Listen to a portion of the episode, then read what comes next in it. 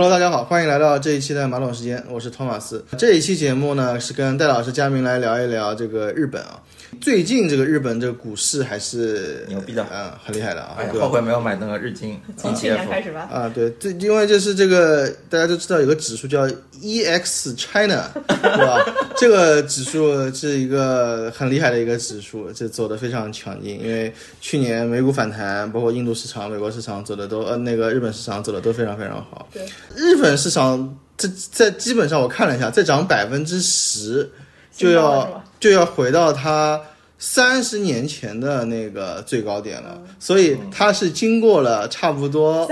三十多年三十多年的这个顶点，它最最高的顶点应该是在一九八九年的这个顶点，经过了二零现在是二零二四了。那如果它再能延续这个涨势的话，那我们在二零二四应该能够看到这个日经指数的一个新高，就相当于它花了三十五年的时间回到了它最初的这个高点。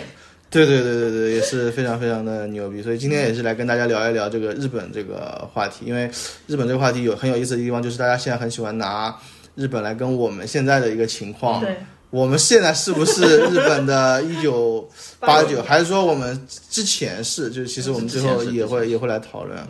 日本的这个事的这个事件是从你们一最早关注的是从什么什么什么什么内容开始的？日本这个话题好像是从去年开始火的，嗯嗯嗯因为好像就是因为日本遭遇了九十年代的一场经济危机，日本似乎在国际市场上的这个声音就是开始走下坡路了。但我觉得从中国人的体感上来说，即使遭遇了经济危机，好像日本一直都还挺好的，而且一些日企、日本的文化输出、日本的产业输出，然后日本的经济，包括最近几年，其实为什么日本又被提出来跟我们做一些对比和探讨？一个是他们的科技发展，就是中国有就是大国制造，然后我们的科技要起来，大家会去对比说我们有没有达到啊、日本当年做到的效果，是不是我们离他们还有多远？那另外一个就是汽车，其实是在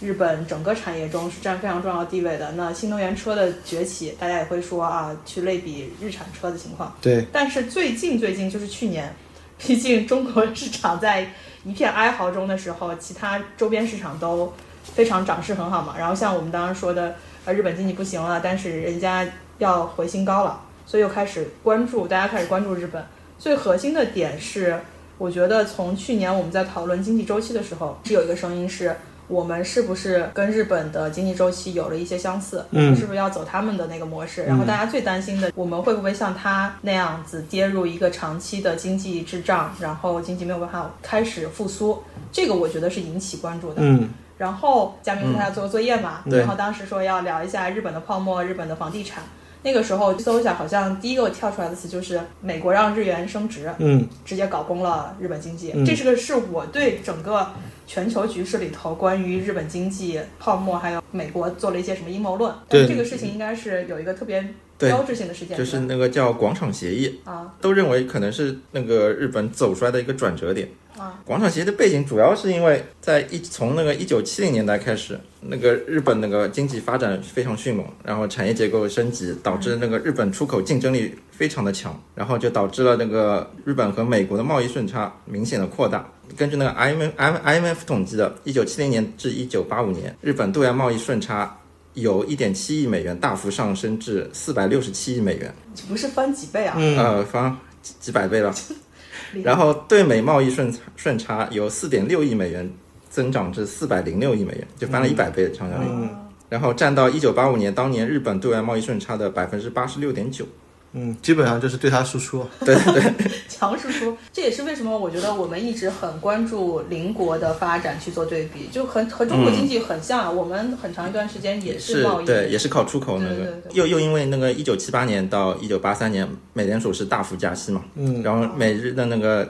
政策的利呃利利差也是不断扩大的。然后就从一九八三年开始，日本超越德国，成为了全球最大的贸易顺差国。一方面是那个日本那个强大呃非常高的那个贸易顺差，嗯，还有那个汇率的利差，又引起了美国的恐慌。有美也也不恐慌忌惮嘛，好，那个时候等于说日本其实也成为了第二大经济体，是吧？嗯嗯嗯，是不是有一点剧本很相似的感觉？对，所以大家这么喜欢拿中国跟日本来比是也是很有道理的。嗯，就很像。嗯啊，那所以那个时候就是从美国角度，那它广场协议具体要要求的是什么呢？就是其实就是要求呃促使日元升值嘛，来挽救就是呃美国比较糟糕的那个制造业。嗯，把它的货卖得更贵一点。对，是的。然后就一九八五年九月，然后美国、日本、法国、英国以及西德五国签订了广场协议。嗯，所以其实是一揽子货币的升值，就是要让美元贬值，让美元这样的话，它的这个逆差可以缩小。嗯，啊，那就有点像我们聊到那个美元指数的一个组成，基本上就在这个范围里头了。抬高其他的货币，嗯然后让美元贬值之后，它有更大的竞争力，是吧？对，是的。然后实际上，当时日本之日本政府之所以签订广场协议，主要还是有三方面的考虑。一方面就是就是他希望就是一九八二年中层跟政府上台后，就提出想要在世界政治中加强日本的发言权。就是日本其实想加强自己在世界上的话语权。要的更多了。对，第二个就是就是对美国的一种恐吧恐慌，就是前面说到，就是因为那个贸易顺差和那个呃汇率差利差，嗯，毕毕竟因为日本政府因为二战时一直是嗯有美国驻军嘛，嗯，还是还是有点虚的。被武力威胁嗯嗯嗯，也毕竟也是盟友。啊，所以这所以很多人就在说那个日本经济被美国搞崩，就是就就有一种阴谋论的说法嘛。其实这个道理，我觉得也也完全说得通哦。就是就是，我觉得如果你过分说美国强权什么的，我觉得也不是特别有道理。因为呃，像刚刚说的那几个国家，像德国跟日本，他们大量的这个出口都是卖给美国人的。啊，他手上有很多美元。那美国政府说，那你卖的太贵了，你能不能呃调一调，是吧？或者你卖的太多了，你要往下往下调一调，我觉得也是合理的。虽然说贸易保护主义大家有很多不同的见解，但是就是它其实是有合理性的，就你保护本国老百姓的就业。对包括保护本国的这个制造业等等，其实还是有一定的合理性。所以说，而且它是其实一开始广场协议的时候是跟大家沟通嘛，先试试大家的弹性，对吧？没有想到日本弹性这么好。对，发现哎，接受度很高啊！我本来以为你还要跟我讨价还价，他居然就答应了。可是我有个疑问啊，就是大家说广场协议是日本经济转折点，签了广场协议之后，日本经济就直接崩了吗？广场协议是八五年签的，八五年前没有呀，这其实实际上就是签完广场协议后，就是其实八五年到八九年其实是泡沫形成的哦，最后一波最后一波，加速是吧？对，加速了那个日本经济的泡沫嘛。嗯，其实这个时间还是蛮长的。我觉得可能大概看过一些内容的同学可能会了解，当时有一种说法就是东京可以买下整个美国。嗯，应该是说就是当时最繁荣的就是日本的六个城市圈，它的这个最大的市值。就以市值等量的话，就是你以它的买价来等量的话，那就是说，确实这六个都市圈的地价是可以买下整个美国的。这还是一个非常夸张的想象的数字。，对我，我觉得你想，如果现在一些自媒体的号出现这样的一个标题，说什么长三角、珠三角几个城市圈的这个地价能够买下整个美国，那我觉得放疯了。对，我觉得如果放到前两年，就是大家还信心比较足的时候，那不是举国沸腾，大家觉得哦牛逼，对，是吧？就我们那个什么伟大复兴的梦要对啊，对啊对啊，对，我觉得确实你你真的设身处地的到那个境地下去讲了，因为我觉得我们在前几年的经济还不错的时候，我觉得我们也有这种感受，高出涨的信心，对出国觉得呃这这午饭的价格随便买买买。很很很平价，对吧？然后那几年我们汇率还不错的时候，会觉得说，旅游很很便宜，对对，你想他那个时候也是嘛，你想八五年那个日本的这个升值升了百分之二十，那相当于说你出国旅游打八折嘛。突然一下觉得我就可以了。对吧？我觉得这个，呃这个就就很让大家就很有信心。因为当年八六年的时候，那个日本的那个三井财团六点一亿买了埃克森大厦，八九年那个三菱买了那个洛克菲勒中心。这个这个很像我们那个，就是王总裁在一五年左右全球买买买，是不是？对，所以其实呃这里面有非常多的相似性。那几年也是我们汇率比较强的时候，啊对对对对大家也有要出去走出走出亚洲，对，而且我觉得确实是一个跟民族信心各方面都是绑定的。我觉得大家，我觉得可能有的时候大家会想不起来自己前几年的那种感受。对你稍微回想一下，其实那那几年大家的这个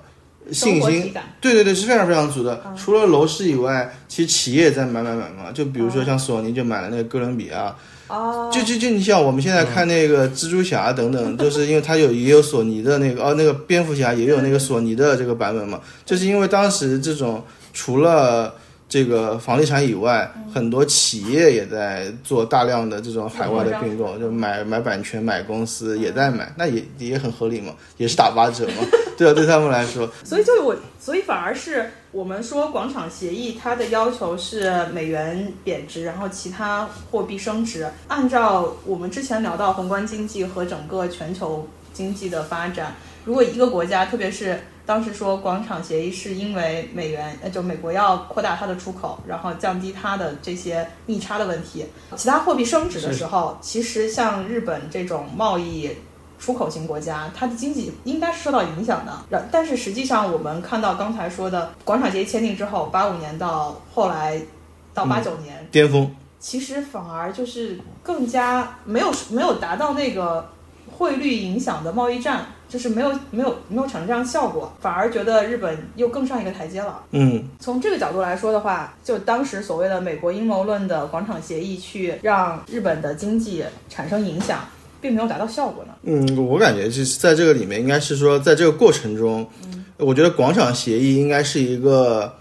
是一个导火索啊，它不是那个最终的结局是吧？对，其实真正造成这这个后面日本一系列问题的，是反而是广场协议之后八五年到八九年之后造成的这个一系列的，就有点像一个多米诺骨牌，就是说它因为汇率。这个升值了之后，造成它的这个出口下降，是它的这个整个财富效应又是在在在在在在增加的。对，每个人都觉得自己更有钱了，那然后呢，大家就会去投资，投资股市，投资楼市。那在这种信心澎湃的情况下，你可以可以想象嘛，就是你们两个都在买股票、买楼赚钱。那如果说我不买，踏空了，对，那我就完蛋了嘛。那我肯定得上杠杆，对吧？我不上杠杆怎么赶超你们呢？对吧？那我肯定也得买买买嘛。所以我觉得整个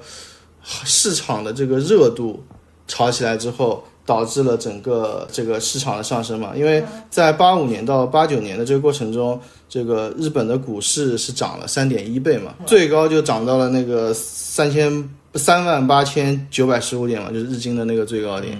那这个时候日那个市盈率也是达到了九十倍。我们一直在说，包括今天我们在聊这个日本的泡沫，有一个传统认知，像我们刚刚说的广场协议，这个汇率的影响对经济的影响特别大。但实际上，我也看到一些讲法说，日本不是第一次经历这种汇率的快速短时间内的一个一个变化。哦，所以之前就有。对对对，就这个，如果我们把时间拉长，拉到更早，呃，美国和日本的关系其实是很暧昧的。大家都知道，那个美国在日本那儿扔了两个原子弹，对吧？其实逻辑上来说，不应该关系这么好，我直接灭了你两个城。造成了长达数就是几十年的伤害。嗯，那怎么从哪个时间点开始，美日又变成一家亲？我们不是经常说，那个日本是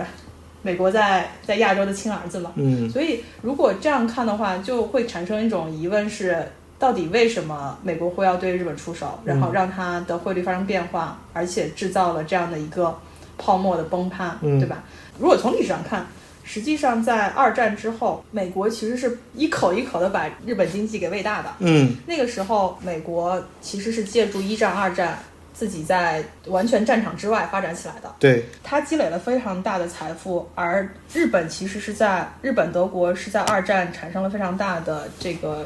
经济的倒退，对，四五年，美国送了两个原子弹给了日本之后，然后直接加速了二战的结束，日本就签了那个投降的协议嘛。嗯，我当时其实去看历史的时候，发现大家好像对时间轴一直会有一个错觉，我一直以为是因为日本袭击了珍珠港，嗯，然后反过来就是美国送了他两颗原子弹，嗯，但实际这个时间中间差了三年，就。就是呃，差了四年，四年嘛，四一年珍珠港是四一年，四一年。然后其实原子弹是在四五年，而且那个时候美呃日本已经其实二战已经接近尾声了。对，你没有必要在最后最后送送人家两颗大礼，对吧？对，这这个这呃，主要还是觉得他可能就是美国登陆打登陆战比较伤亡太大，想快点结束就搞了个原子弹。对，那个那个奥本海默那个电影里面也有也有说这个事儿嘛。就是要快点解决这个事儿。嗯然后之后，其实在，在日本投降之后，马上美国对他的态度就是一百八十度的转变。对，后来我才知道，当你就是战败国，他因为你你发动战争前，就是因为你经济挺好，你有足够的实力，你才觉得我可以去打别人。嗯你必须要粮草先储备好嘛。所以在日本战败之后，他的整个工业设备，然后原材料进出口，其实都是受到非常严格的制约的。嗯所以那个时候刚结束战争，日本本土是又缺钱又缺原材料，然后生产力又下降，整个是很匮乏，所以它经济也是很低迷的。嗯但是四五年之后的十年，它的出口就增长了大概四五倍，嗯就从原来的五点三亿美元。增长到了二十亿美元，而且同期进口是买了进口了十五亿，十五亿美元里头有三分之二是美国无偿捐赠的，但实际上美国也不是那么好心的出于战争的愧愧疚感，嗯，而是因为它整个在亚洲的布局，对，其实刚刚说到那个为什么美国要快速的解决战斗，还有一个原因是，美国不希望呃苏联在日本投降的时候跟瓜分德国一样，瓜分日本的这个一些权益，嗯所以对，他直接就是单方面的把日本划成了自己的阵营嘛。嗯嗯那后面在朝鲜战争还有越南战争上，其实日本都变成了什么桥头堡，嗯然后一块儿跳板，其实就是这个道理。嗯而且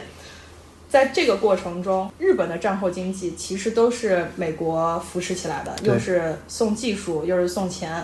为什么一直我们老说日本，我们应该参考日本的这个发展，就是特别多很相似的地方。比如说日本战后经济的一个发展，它有一个很核心的要素，就是一九五几年的时候，特别强调说我们应该去做产业的升级。他那个时候颁布了他的机械工业还有电子制造行业的振兴临时措施法，就大概在五五六年、五七年的时候，等于说日本也从一个类似我们说的什么农耕大国开始朝科技这条路去发展。这个也就是我们后面发现日本的汽车制造还有半导体制造直接崛起，其这个也是后来美国和日本贸易当中产生比较大的影响的，就是日本的汽车还有日本的这些制造业。而且日本在走那个复兴的过程中，它的大部分技术都是从美国买的，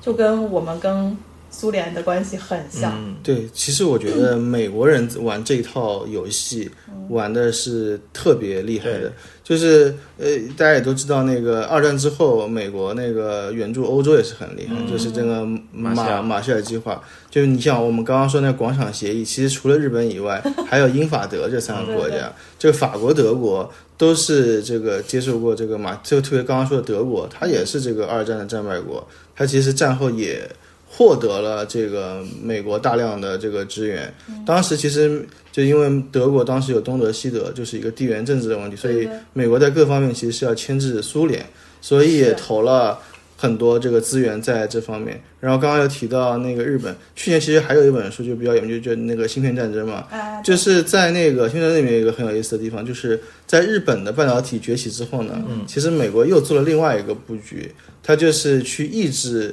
这个日本的芯片的出口，啊然后呢扶持韩国，就是三星就是在那个时候崛起的对，哦就是那个时候做存储芯片，大家卷得很厉害。为什么三星可以起来？其实就是美国希望三星跟日本的企业去竞争。就是我觉得美国人在玩这套东西上太厉害了，而且呢，他其实之前是给过自己的一些盟友一些好处的，所以相当于说，哎，我以前帮过你，而且其实你想，我现在又是世界的大哥，我又以前也照顾过你，现在萝卜和大棒是吗？对，我觉得就是美国人在玩这一套事情上，我觉得是很懂国际这套人情世故的。他当时在日本，最开始人投降了之后，他就开始去 在美国国会提出日本经济振兴计划，嗯就是手真的很长，对吧？对，那它里头日本也是跟他做了一些交换嘛，把冲绳的这些军事基地的开放，还有核设备的这种布局，这种呃不能叫丧失主权，基本上你也是部分的让渡了你的国家权利。对，也是也是有好处的，就是你确实可以省很多钱，但是确实也也是有一点，就是如果你是一个我们以中国人角度来说，这就是丧权辱国。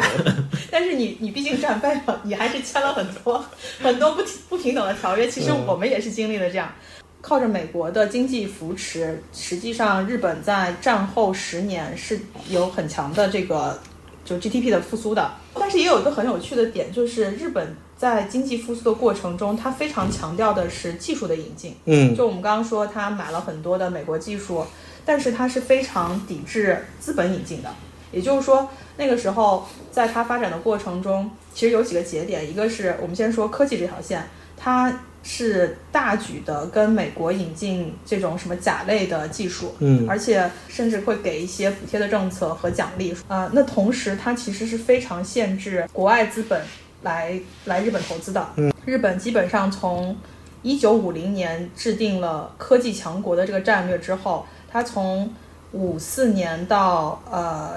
七四年引进了大概就是上万的这种科技技术，而且其中百一半以上是从美国来的。那这个结直接结果就是日本在九呃六零年到七零年十年之间，它的 GDP 整整个的增长是百分之九以上。嗯就其实我们在中国经济发展过程中看到的这些神奇的数字，其实日本已经经历过了，而且嗯感觉上来说，它的那个数字也不比我们差，嗯，那应该是对标我们的九十年代了。嗯就非常非常厉害。而这个过程中，它其实外商投资是很少的。日本是在一九五五年的时候加入那个 GTT 的那个关贸总协定，哦，那它其实就是要跟西方的这些全球国家产生一个贸易自由，但实际上，它五五年增加呃加入的时候，只是战败之后十年，其实全球贸易上来说，很多国家是抵制的。那个时候以英国为代表的英联邦国家其实是拒绝跟他们展开贸易，然后当他刚加入的时候，只出口上涨了百分之三，嗯所以其实这个效这个这个关税对它没有什么作用。嗯而之后日本直接就向他的美国爸爸提出了要求是什么呢？让美国全面开放美国本土市场给日本，导致美国变成了日本的第一大出口国，出口占到了日本的百分之二十以上，然后这个数字在不断的提高嘛。同一个时间，日本的外资在国内的投入其实只有它投向海外的十三分之一。我在外投资十块钱、十三块钱，我只拿到，我只允许外商进入本国投资，大概只有十分之一的样子，嗯有点像我们早年中国有对外资投资的一些限制。对，与此同时，其实战后四五年开始到七五年、三十年间，日本还有一个非常显著的特征，就是人口红利，有点、嗯也有点像我们，就是他那个时候战后恢复，对对对对对，基本上从七千万的人口涨到了一亿多，有一点一二亿的人口数字，而且在六四年的时候，六四年你知道东京开过奥运会吗？不知道。啊，是吗？对对对，啊那个时候东京为什么那时候东京开奥运会呢？东京人口超过一千万，六四年，哦，所以之前是是是前一届奥运会是第二次开奥运会了，东京，真不知道，对对对，因为那个时候我们还没有回归奥运大家庭，是吧？我们八四年才嗯，就是你想那个时候日本是真热，那个时候应该是第一个全球超千万的城市。从日本的四五年结束战后，然后到六十年代，其实接近二十年左右的时间，日本经济不光不光达到了恢复，就是复苏，它实际上也创造了夸张的一个经济增长。我们之前说中国经济不是有两位数的增长，嗯但持续持续时间也还好。日本基本上是在二十年的时间里头，能保证大概百分之九的 GDP 增长。其实好像这个这这个增长区间，中日韩都有，因为韩国也有汉江奇迹，他们也是在一段时间内的增长率是非常非常高。我觉得这个跟我觉得可能跟东亚的民族还是有点关系，大家的吃苦耐劳，嗯，就是勤奋等等，还是有蛮多关系。在初级阶段，大家这个撸撸起袖子，这个猛干的这个效率还是很高的。前面在说那个日本的那个经济泡沫，就是八五年到九一年的房地产嘛，当时说六年时间大概涨了，核心的那个六大城市涨了大概一点七倍，嗯我们觉得已经挺夸张。实际上再去看五五年到七四年，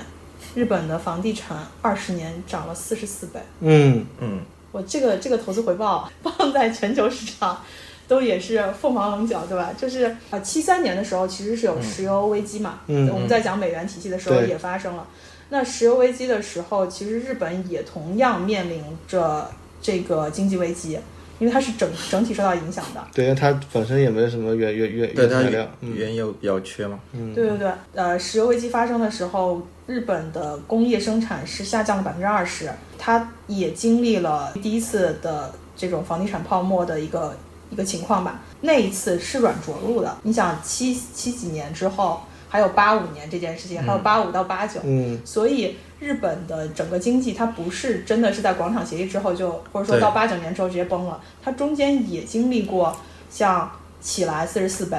然后就美国其实调汇率好几次，嗯。第一次的时候在七十年代。让那个日元升值了百分之三十六，七一年到七四年的时候，那个石油战争，所以在这段时间，它也对日本经济想要进行一些所谓的制裁吧，嗯但是它就没有起到效果。而且我们如果再说中美的贸易战，其实日本和美国也有好几次贸易战。第一次的时候是也挺逗的，你们知道在七几年的时候出现过一件事情，是那个呃我我问个小问题啊，就是冷知识，嗯，你觉得美国和日本的贸易战主要集中在什么产业？美国跟日本的汽车了，啊，对，但其实第一次不是，第一次是纺织品，就棉花，就是哦，那和中国蛮像的。是不是？嗯就是很像，就是其实，在第一次美国和日本的贸易战争，是因为日本出口到美国的那个衣服这些产品，嗯真的是 Made in Japan，有点 Made in 义乌的感觉。嗯嗯就一美元的棉质衬衫在美国的市场上大量的出现，而且那个时候整个日本的纺织品在美国市场的占有率从之前的百分之十几一路涨到了百分之接近四十。美国和日本的所谓的贸易战就是针对纺织品的，嗯而不是我们刚刚第一反应的那个汽车嗯和电子产品。嗯嗯，其实纺织行业本身它也有好几个历史的变迁，就原来英国跟美国之间也有过这个纺织品，在最早之前，那个英国跟法国之间也有这个，就是拿破仑战争的时候，那个时候就有一个比较出名，就是封锁大陆嘛，就是那个时候。那个英国是最早工业革命的国家嘛，那个时候其实它的生产力比那个法国要高很多，它那个时候就有珍妮纺纱机嘛，就很厉害。然后呢，拿破仑就要把整个大陆的海海岸线都封锁掉，然后就不让它的，因为它的这个生产效率太高了，对它只要进来之后，就是会马上这个你就打不过它嘛，打不过但其实你还是打不过它，因为它实在太便宜了。就是因为拿破仑，他的法国虽然当时军军事力量无比强大，但是是没有办法封锁所有的国家，所以这种生产力的提升的效率对对对，不是那么，呃，其实很难抵挡的。嗯，对对，所以所以第一次的可以说第一次的这个美美日的这个贸易是，呃，棉花还有钢铁这样的就比较比较重的嗯这些产业。然后那个时候，而且棉花这件事情完全是美国自己给自己埋下的坑，是当年美国为了就是倾销自己的这种剩余价值，然后把纺织的技术卖给了日本。嗯然后秉着东南亚民族的这种匠人精神，导致很多年后日本的整个纺织业的制造水平非常高，然后成本压得非常低，造成了这样的一个一个垄断吧。这个这个，我觉得美国人一转移嘛美国人一直都是这个套路呀。这个跟台积电也一样，就是如果美国不把那个制造业放出来，也不会有台积电这样的公司。因为他自己需要去做芯片设计嘛，然后把这种要做高精尖是吧？对对，然后没想到这个这个台积电这种代工厂其实也是一个高精尖的行业，但是其实现在美国本土已经没有像如果没有台积电这样的公司，它基本没有人没有人能够造出它它设计的这个对对对，就产业链的长度还是决定了很多东西。对所以在那一次的就是日美的贸易当中，主要是在这个产业，而因为棉花、钢铁这一些产业的贸易战争，就又引导日本做了第二次相当于产业的改革吧，就进到了我们说的那个大家现在能想到的日本的汽车和电子制造业。在第二次贸易战争，在日本由轻工业向重工业的转变而发生的。在七十年代之前，美国第一次相当于汇率加上贸易限制去攻击日本的经济，然后带来了反而带来了日本第二波经济增长，就是它变成汽车、电子产品的这些，而且特别是我们刚刚说的那个石油危机之后，日本经济受到影响，但是日本汽车最擅长什么呢？最擅长节油呀。对，省油。对对对，反而那个时候日产汽车整个在美国市场又占了非常大的比例，同时，然后石油危机还是它的营销、营销、营销、营销机会了啊。嗯对，就是美国是，但是那个时候它是要求呃日元再升值的，所以就你会发现汇率只是影响国际贸易和整个不同国家经济之间的一个环节。你如果不是多多管齐下，你可能达不到你的效果，反而造成了自己的 自己的一些损伤吧。所以那个时候，七五年到七八年，日元升值了大概百分之六十。嗯，但是日本经济并没有受到特别大的刺激，就是出口也很好，然后进口也很好，因为我的购买力更好。所以我们刚刚对比说的八九年，呃，八五年到八九年之后的，就也是很像。所以从这段来看，让广场鞋要求它升百分之二十，也不是一个不可理喻的事儿啊。就因为我毕竟有过历史，并并且没有对你造成什么影响，还激发了你的一个产业变化，让你赚的更多了。对吧？因为理论上来说，让你升值汇率嘛，是希望你的这个销量下降，对，卖贵了，销量下降，那导致你的总总产就总卖的这个数量会下降。但没想到你提了价之后，卖的可能不不比原来少，还比原来多，那你赚的更多了。这简直是戴维斯双击，双击，双击，真的是双击啊！对，就就有这种感觉，所以。从你这个角度来讲，就很有意思了。就日本人到当时的内心 OS 是：哦哟，你还要送钱给我了。对，所以当时我跟他们说广场协议，虽然大家说百分之二十，这个是一个数字很夸张，而且你刚刚说了嘛，广场协议大家坐下来谈，都是想试探性的是能不能百分之五啊，百分之十聊，然后没有想到日本人这么。这么有斗志，对，说明他当其实从这个角度来说，他可能对当时自己的产品啊、产业啊等等，嗯，对，真的是很有信心。虽然七十年代大家觉得这个日本经济很好，实际上它的经济增长背后不见得完全是出口的这个贸易带来的，反而是国内经济的一个内需，造成了五五年到七二年的这个日本的所谓的经济经济增长的腾飞。如果说一国的经济结构主要是外向型经济，依靠这个贸易的话，那其实汇率的影响，即使说你的技术水平特别高，但是在一定时间之内，它还是会拉平，并且大家在某一某些程度上，它对技术的这种性能的提升并没有特别大的敏感度，那你汇率价格的影响是会直接影响你的贸易的进出口的。五五年到七二年之间，实际上是因为日本国内的经济消费非常迅猛。像它的民间消费基本上是百分之八的增速，然后住宅的增速在百分之十三以上，那对应的整个国民经济百分之九到十的这个增速其实就还好了。在这样的一个角度，我估计也是为什么在广场协议的时候，日本整个政府也好，或者是当时的国民都不会觉得说币种的升值会对我的经济产生什么大的影响。那如果这样说，八九年的那个高点的崩盘，它到底是为什么呢？又不能说它是出口经济这个汇率的变化直接带来了重击，让日本经济直接下去。而且在七七十年代时候，日本也面临这样汇率的变化，包括房地产的一个泡沫，它其实是软着陆了，并没有像我们说的八九年之后，大家对日本的印象是一个一蹶不振，用了可能三十年再重新回到当年的辉煌。嗯，我从几篇研报上看到，其实主要还是在政策层面上，嗯，问题比较多一些。就广场协议吧，广场协议之后嘛，它那个日本的货币政策其实有蛮多失误的地方。就比如说，就是我第一次失误就是在应对那个经济下行压力的时候，日本央行短时间内连续的多次降息，就它的那个政策比较大开大合。就比如说，就是在一九八六年一月。至一九八七年二月，一年时间内，日本央行连续五次下调政策利率，将贴现率由百分之六降至了百分之二点五的超低水平。嗯，那它其实就是想刺激经济嘛？对，因为为什么他这么搞呢？是他可能认为就是日元过度升值会导致那个经济萧条嘛？但实际上，实际上日元那个升值带来的萧条的影响是非常的短暂的。从那个广场协议签订之后，然后一再到那个一九八七年的二季度，实际上日本。实际的那个 GDP 增速已经是触底回升了，他可能觉得就是那个升值之后经济压力会非常的大，所以说当没有想到日本那么强劲，对，还连续涨了。对，然后第二次失误就是有一个那个卢浮宫协议的签订，嗯，如和和那个那是美国美股那个黑色星期一的出现嘛，啊，就卢浮宫协议就是一九八七年二月份，美国、日本、英国、法国、德国、意大利、加拿大等七国财政部长及央行行长在法国卢浮宫召开了会议，就决定联合稳定美元汇率，其实就是要求日本央行继续维持超低的利率政策。然后正好就是八七年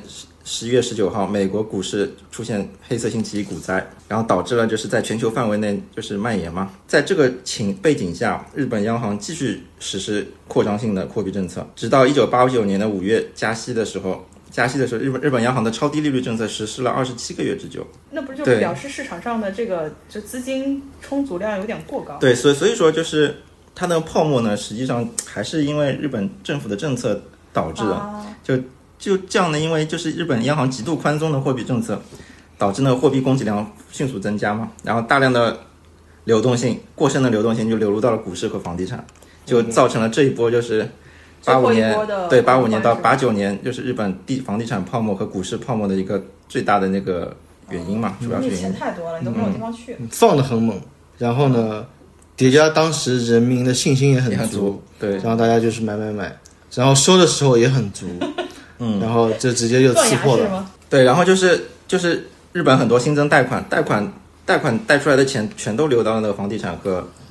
那个就是股市里。第三次失误就是为了刺破泡沫嘛，他那个又是房地产泡沫，他觉得股市泡沫、房地产泡沫太强了，然后收紧货币又太猛，是不是感觉日本央行的操作有点像二极管？对，就是大开大合的这种操作。就是就直接把那个阀门从一边拨到另外一边。嗯，一九八九年五月份开始，到一九九零年的八月份，日本央行连续五次加息，又把又把那个原来的贴现率从二点五又调掉了，调调调回了百分之六。哎，你是不是从另外一个角度，就是日本的执行力也很强，说调我就调，不像美国，你看它加息，嗯，对吧？对市场预期管理很好。日本央行就是马上起来就撸起袖子就来干。对，第四次失误就是在那个泡沫破裂之后犹豫不决，补救不及时。对，九零年之后日本股市大幅回调嘛，然后政策部门没有反应，看也这么冷静吗？就救也不救，反反正什么什么都没干。它是八九年年末股市开始跌的嘛，然后下跌至九一年的六月份。哇！九一年六月份，让央行才开始首次降息，就就这两年之间，日经指数下跌了幅度达到百分之四十点二，这基本就股灾了。这么淡定吗？嗯，除了说它的整个政策大开大合，其实挺极端之外，其他又是什么导致说九十年代的那一次泡沫的挤压，长达三十年的时间才恢复呢？然后不光是那个货币政策嘛，然后财政政策其实也是大开大合。日日本政府在财政扩张方面的谨慎态度，同样助推了房地产泡沫的形成。就是一方面，就是财政政策与货币政策配合失失衡，在扩大内需的总目标下，较为紧紧缩的那个财政政策，使得货币政策负担加重。然后另一方面就是财政政策专注于财政重建嘛，没有采取扩大公共投资的这政政策，就是城市的基础建设和住宅建设相对落后，导致房地产的供供供给不足，也一方面造成了那个房价的呃飙涨。哎，是不是这个就挺像我们说的八九年那一次经济泡沫，就是被戳破的时候，有一个跟七十年代比较大的差别，就是七十年代的时候，其实他们的国民还是有很很大的消费和投资的需求和欲望的，但是在八五年到八九年这个泡沫膨胀的时候，大家其实已经打到顶了。那个时候八十年代其实相较于我们国人在可能。二零年之后的这种全世界买买买，其实日本在那个时候的消费也是全球首要的首要的购买力。但是它的那个经济泡沫在戳破之后，其实居民和企业的投资下降的时候，主要如果大家说恢复经济的刺激，应该是靠政府的这种投资。但是按照你刚刚说的，它的财政政策其实没有做到，没有紧跟货币政策，对吧？对，就没有配合上一起来做一个组合拳，反而就有点不知道在干什么的状况，是吗？然后另外的话就是那个税收政策，嗯就是你那个房地产税。一九八零年代初的时候，日本政府放松了房地产税政策，嗯，然后导致了泡沫上升。然后九零年就刚开始房地产刚开始下跌的时候，却突然收紧了房地产政策，就加剧了那个房地产市场的那个大跌嘛。啊，就感觉政府不是在救市，而是把你再往下踹对，就感觉故意故意就是想想戳破的这种感觉。啊他可能对于自己这个对泡沫的收就是收场有一点高估，就有一种急急刹车的感觉。嗯，这是政策方面的。然后从金融方面的话，就是因为它的借贷嘛，借贷过度啊，就是涌向了房地产，就是很多借款都涌向了房地产和那个股市，就是房地产随着日本房地产的泡沫的膨胀嘛，然后有一有一种叫住专，住专就是住宅金融专业公司，就是有点像民间借贷，我们这对，就类似于其实 P to P 的，专门搞这种就是首付贷这种类似于这种，哦。对。哎，那是不是也挺像我之前听那个他们在讲韩国的这个房地产泡沫或者房地产的时候也说，大家不是一般有两个杠杆嘛？一个是你的首付比例其实是一个杠杆，然后你的那个利息其实是另外一个杠杆，就是决定你杠杆程度的。那、嗯。呃，像那个韩国当时是，就是就像你刚刚说的那个嗯。住专，它其实解决了一部分的首付，那其实相当于你用更少的钱去参与就其实就是类似于影子银行吧，啊，影子银行就是就是它那个注注专就是专门就是其他的金融机机构介入资金，啊，传统银行它的利率可能成本更高一些，对，因为它不能直接吸储是吧？对，不能直接房地产泡沫膨胀的时候，它那个住专公司的贷款规模急速扩张嘛，有点像次贷时候的那对次贷种，整个就滚来滚，就就雪球越滚越大，只要我能保持着这个雪球不断借，嗯我就是借新债，然后不能叫还旧债吧，然后资产也上升了，所以我的整个资产的泡沫就滚起来了。所以你看，我们做过这么多期，都是欲望导致这，种金融的部门 确实应该严加的监管，对要严加监管。他们在这个周期的上升的阶段，能够有变着法儿的这个来赚这个钱嘛。但是这个钱未来在下行周期都是要还的，而且那可能不是同一波人还，但但这些从业者呢，他可能并不用去还这个成本，这成本是由千千万万的老百姓来承担的。嗯，这个我我觉得在某种程度上来说，这种金融机构的，因为金融机构本身的人是知道在玩什么游戏的，但是老百姓本身可能并不清楚，他只是受到了当时的这种情绪的裹挟，然后当然他本身肯定有责任嘛，但是我觉得可能。就是我觉得，就老百姓，我觉得有的时候就是国家的孩子嘛，对吧？这就是确实也也也需要照顾照顾他们。但是这个这个其实我觉得，因为我们整个在聊很多历史事件或者说一些专题的时候，是是站在上帝视角去看的。其实我们在当下，就包括当年在次贷的时候，你说那些金融从业人员他不知道风险吗？或者他也知道，但是可能你在那个时间点人性的特征人性的贪婪其实对，你就觉得你不是最后一棒，而且大家都在做，你很难独善其身。就是你银行借钱借不到，就去找注专公司借钱，嗯，嗯，对吧然后他又觉得整个资产价格是上涨的，对那我只要不是最后一个击鼓传花，对而且你其实，在那个当下，你很难觉得泡沫会下来。就是如果涨大家都好，然后一跌就大家都出问题。对，但你想过去几年，你如果跟别人说你别买房，别买房，房子会跌，这 人可能要打死你吧。对，对做不了朋友了。就是这个事情真的是，呃就我们现在看，的确那个时候是各种的借贷机构把这个杠杆越加越满。然后就是九二年，九二年开始呢，日本房地产开始下跌了嘛。嗯。然后它那一下跌，它那问题就来了，然后住专公司的坏账就非常的明显。嗯这是个连锁了，就开始开始还债了。问题都是下跌的时候。对对对对，就地价一下跌，那房地产公司经营就恶化了，还还贷就还不出来了，然后住专就开始出来那个种不良债权。啊，这不就是连续暴雷嘛？就是一环连着一环。这个我们会对太熟悉。我们过去一年聊了很多，和看到很多这种故事。然后就不良债权拖垮了住专，加的杠杆都是要还的恶。性循环就这副样子了。是后来就是从金融体系产生的泡沫的破裂，就会带到就是所谓含义传到了实体经济。对啊，就是其实都是一样的嘛。就嗯但你那个金融系统有风险了，那是实体经济，那肯定也会有问题嘛。然后当时当时因为投机。投机的投机有很多企业其实也参与了那种，就是买房啊、买股票，啊，因为你这个赚得更快，你干嘛要去搞生产？我对在股市里是吧？三年四年翻三倍，所以就影响了实体经济嘛。然后是实体企业过度参与了金融投机，就大家一起、嗯一起进赌场的感觉。对，对，这让我想到之前我们聊中植，不是很多上市公司买了理财，然后暴雷吗？嗯，在某种程度上，这也符合企业家精神，就是你总想多赚点钱嘛。就是说，你作为一个经营者，你不想多赚钱，这。也不对，对吧？但是怎么说呢？你不懂这个行业，可能就比较菜嘛。但是你也很难，这这就其实回到了说，有钱人他一定懂金融投资吗？其实他也不一定，对对，嗯这是能力圈的问题。那我们说回那个，呃，日本它等于说金融体系的这个泡沫，对，然后最后就是九六年到九六年跌成狗了，反正驻专驻专这公司就正式破产了，就哦对就没有了，有留了一一地鸡毛嘛。哦然然后就是从九八年开始，就是进行了一一一系列的金融改革嘛，慢慢的把那些债务给不良债务给缓解。哎，这也是为什么我们老是说要看看别人走过的路，就他们也经历了说资产泡沫，然后泡沫就暴雷，暴雷之后、下一步其实就是一个不良资产的处置和怎么样出清，对吧？九八年开始改革，然后零二年又提出了那个金融再生计划。等那个小泉政府上台之后，就是进行了一系列的那个金融再生计划的改革，然后直到二零零二年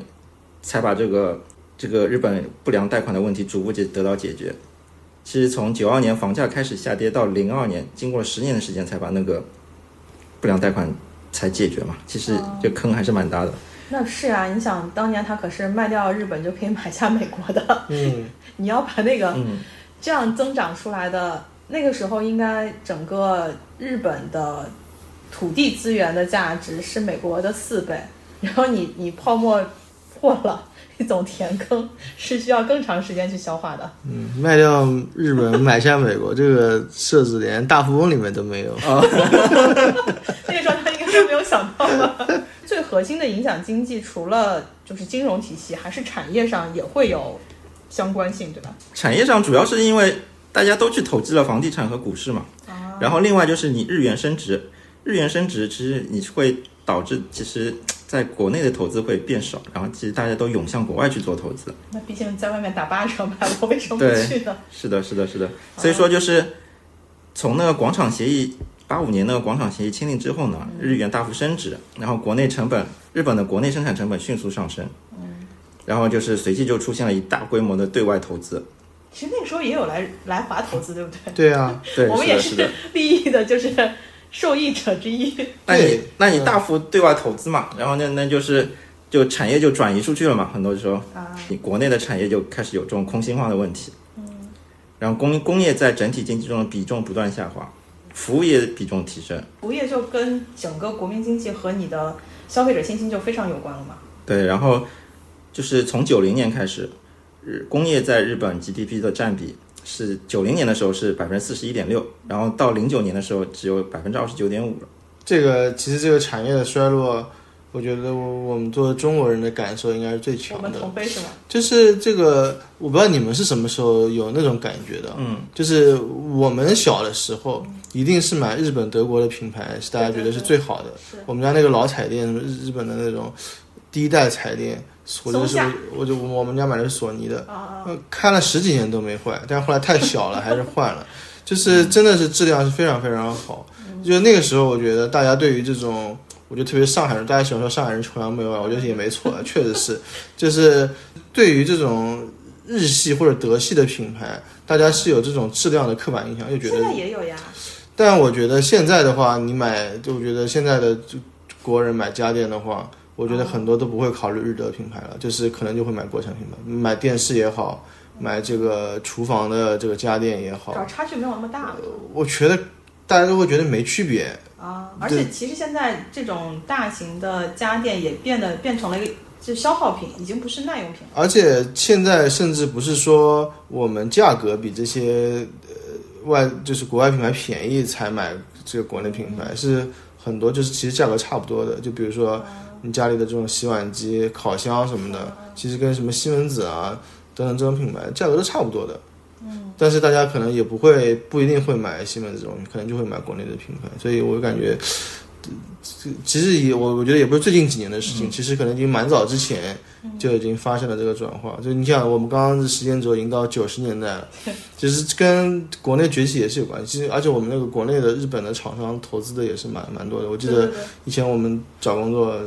应该也是也是一个很好的去向。对对对，然后就是房地产价格嘛，其实房地产价格上涨，就是我们之前有说到那个生生产四要素里面有个土地价格的要素，对，就土地价格上涨其实是会导致那个企业的营业成本增加嘛，嗯，就是盈利能力下降之后，其实企业向外转移的意愿更强。对，其实这也是就是导致那个日本那个产业空心化的一个主要原因。另外还有一个原因就是房地产你资产泡沫膨胀，然后导致那个银行信贷扭曲嘛，就大量资本进经由银行系统进入了不动产行业，极极大的推动了土地泡沫的迅速膨胀。嗯由于政策，然后我们刚刚说的金融体系的这个空转，其实不叫空转，就是你有更快速赚钱的方式，然后导致你本身经济体自己的原生力的能力下降，就是你说的产业空。对，然后投资又又少，然后你就产业升级迭代嘛，肯定你投资少了嘛，产业升级迭代能力也不行嘛。啊，这也就导致了说整个泡沫开始被戳破之后，需要非常长的时间去消化这些经济上的对，是的，是的。嗯，这种跟这种感觉在我们那个在我们这儿都能找到对应的案例。啊我们 我们这前几年这个上市公司买楼造总部，对对对，这个买楼多元化经营。买地造厂，对吧？你造厂一定要买楼，你可租嘛。嗯，这这都是的，其实就是变着法儿的，就是往房地产上很相似。对，往房地产上靠，就就其实大家在做这种投资的想法的时候都挺类似的。对，因为就是都是人性的操作。对，然后日本产业空心化嘛，然后有什么影响呢？其实就是你那个制造业的整体经济竞争能力就不强了，嗯，就后来就逐渐被中国所取代嘛。然后长就会这样就会其实就会影长期影响那个经济增长，嗯所以它也就很难复就苏就很难复苏，就复苏特别慢。对，你说咱们也类似呀。现在我们 我所以们地很担心。对我们地价也高，那就是你的生产成本也高。我们现在劳动力的成本也高，对，那相对来说，有些产业就会转移到像越南啊、像印度啊这种地方去，它可能地价便宜一些，劳动力便宜一些，四要素很多都便宜一些。一直在对比这个日本经济发展的周期和日本经济发展的这个过去，但其实它后面，我记得我们前面一次录债务危机的时候提到日本，也有也有听友留言嘛，说其实日本虽然说有号称消失的三十年，但是从日本股市的走势来看，它零八年触底或者是一零年之后，再往后其实是一个回弹的，就是慢慢又开始经济不能叫复苏，但是从股市的表现是大体上是一个上升的趋势，就等于说从最高点跌到了谷底之后的一个慢慢爬升。那是不是反过来也说日本经济又重新找到了自己运作的一个方式呢？不一定再像七十年代、八十年代那么辉煌，但它也不会像我们说的进入了经济的。就是大家，大家一说到经济衰退，就担心日子过得不好，然后股市很差什么的吧。我我我觉得我以前是，或者我现在也不太理解大家说的消什么失去的三十年啊，因为我自己的体感上来说，我第一次去日本旅游的时候，我就很困惑，什么叫失去的三十年？就是就人家过得挺好。对，就是我感觉没有什么呃不好的，就是我我觉得我去日本的时候，我觉得处处都比我们好啊，我感觉这也好那也好，我觉得都很好。呃但我后来可能真的说不，就是你再去看他说不好的地方，是说，是你作为一个日本人，啊，或者你作为一个日本的年轻人，就是他们的体感，对他们某一代人会觉得这个非常非常差，因为我们一般针对失去三十年是说有一个特定的人群，他的体验会很差嘛。就像我们互联网上很喜欢说，现在的八零后、九零后很苦，其实日本也有一段人很苦，就是在泡就是八五年到八九年这段时间，你正好要踏入社会的，你往前倒推的这波时段的人是最苦的一样，因为他就是他踏入社会是这个社会的顶峰。就他做的那个接盘侠，对他未来的这个几十年都是这个经济上的下坡路。那对他来说，他要去找工作，而且跟他的感受差别很大的是，他在进入社会之前，他是看着这个社会蒸蒸日上的，对，是的。然后突，然等到自己的时候，哎，怎么机会这个门被关上了？对的，对的，对的。包括你后面几年出生的也是一样的，就已经进入下降通道的这些人对，也是一样的，因为他下降通道很长嘛，是，所以其实就八九年，就我们就算九零年开始到现在，就就算到零八年，其实也二十年。对，因为我、因为我觉得你原来已经赚到钱的人，就是如果你配置还不错的话，不是说你怎么去上对上杠杆，啊然后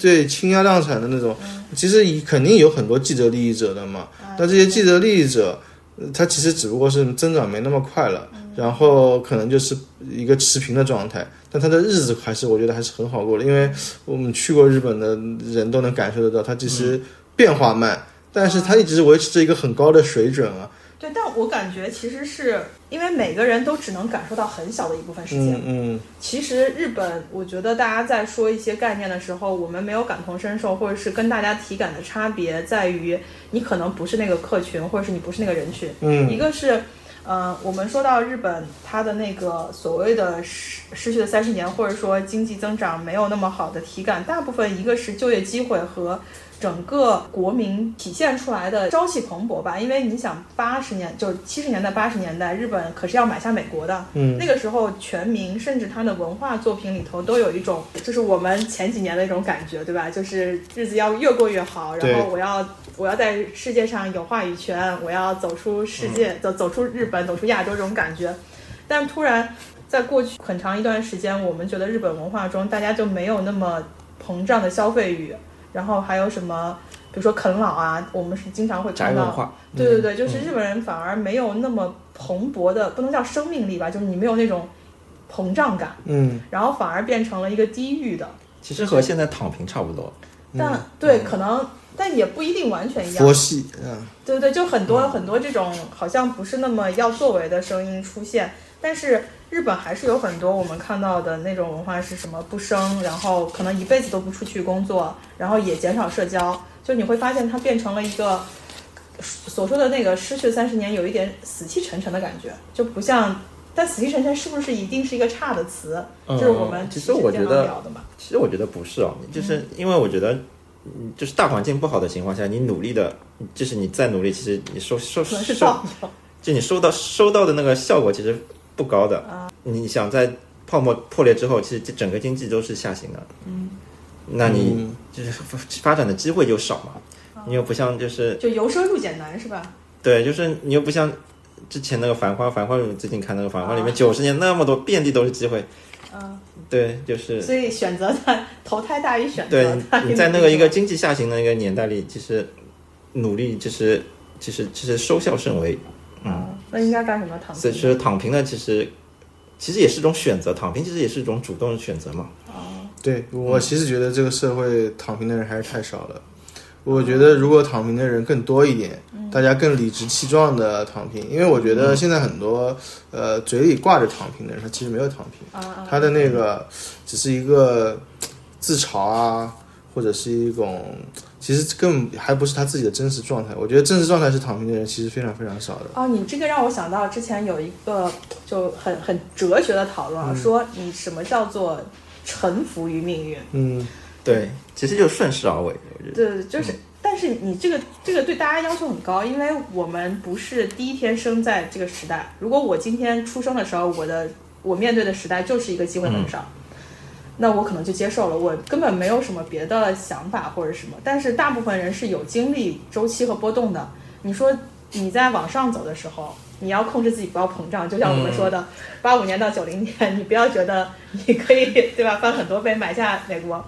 但是同样，你经历了那一波之后，你见过美好，你见过机会，嗯。你见过这种几倍几倍的翻，然后突然让你接受每年负增长或是零增长，就是你怎么去调整自己的心态。同时，你调整自己心态的时候，你要接受说，我现在做一个选择是臣服，然后平静的度过一段时间，司机再来。嗯，哇，我觉得大家这都是每个人都做很难做到的事情。那你这个整个社会的大环境就非常的没有办法去达到一个什么统一的和谐，可能要经过几代人嗯才能达到。嗯但总的来说，我们在当下能做到的大部分事情就是不要去预测未来，是吧？是接就是分析现在处于什么情况，然后接受这件事情啊、从内心深处接受，就是如果你真的没办法躺平，那你也可以折腾。嗯就所有的，即使是没有机会的情况下，不是一点机会都没有，而只是说你要付出更大的努力去寻找这些机会。就像随着躺平，现在很多去年开始或者最近几年很流行的其实是算命啊，嗯，就是比如说互联网算命，甚至不是说了吗？大家在什么上班和寺庙人多了，啊，对对对，那叫啥什么上班和上香之间啊，选择上香。对对对对对对，就是就是一样的道理嘛。其实，在这种情况下，就是你怎么能让自己心安理得的做一些事情，嗯，然后这都是你的选择。不管你是选择继续折腾，还是你选择暂时的躺下来歇一歇，其实你都得说服自己。最难的是你一边想要卷起来，但你又发现你无力卷起来，这可能是最难的。对，我觉得可能路还长吧。我觉得我们这些话题都是在初级阶段，嗯就大家为什么会讨论呢？是有一小撮人已经做出了这个选择，但这个量还是太少了。就是我觉得可能这样的人会越来越多，因为这个所谓不增长的叙事，或者是说这个震荡的这个叙事，是需要时间让大家慢慢消化认可这个叙事的，所以，呃，通过自己观念的转变以及这个现实的教育，呃这个双管齐下之后，慢慢的可能会转变。我有一种被生活教做人就 就接受这件事情。不，不是被生活教做人，我觉得是真正的理解生活。嗯，顺顺应时代潮流。感觉你的心态比我好很多。但呃，不管怎么样，我们其实也是借这个就是日本房地产泡沫的这样的一个机会，回顾了一下历史，就是顺顺势把去年挖下的坑填了一下。当然，我们今天的分析可能还是非常的简单和表面的，这个背后有非常复杂和更庞大的叙事。相信很多听友也比我们更了解和更熟悉日本经济也好，或者是整个经济的周期。那今天我们也就跟大家简单的聊了一下，但是回顾的过程中，其实我个人的收获是，日本和中国有很多相似的地方，特别是我们在回顾日本这个发展史，发现很多特别相像的历史节点和大家的操作行为。那就是以以史为镜吧，我们也学习一下，了解一下别人的情况，然后为大家自己在后面的路，特别是二零二四刚开年，连跌连跌几个工作日之后，到底二零二四的这个走势会怎么样？然后大家在嗯二四年想要做什么样新的投资决策、投资策略的布局？我们呃也参考着历史，然后为新的一年做一些想法。这一期关于日本的这样的一个话题，我们就先到这里了。嗯，好的，谢谢大家，谢谢嗯，拜拜。拜拜。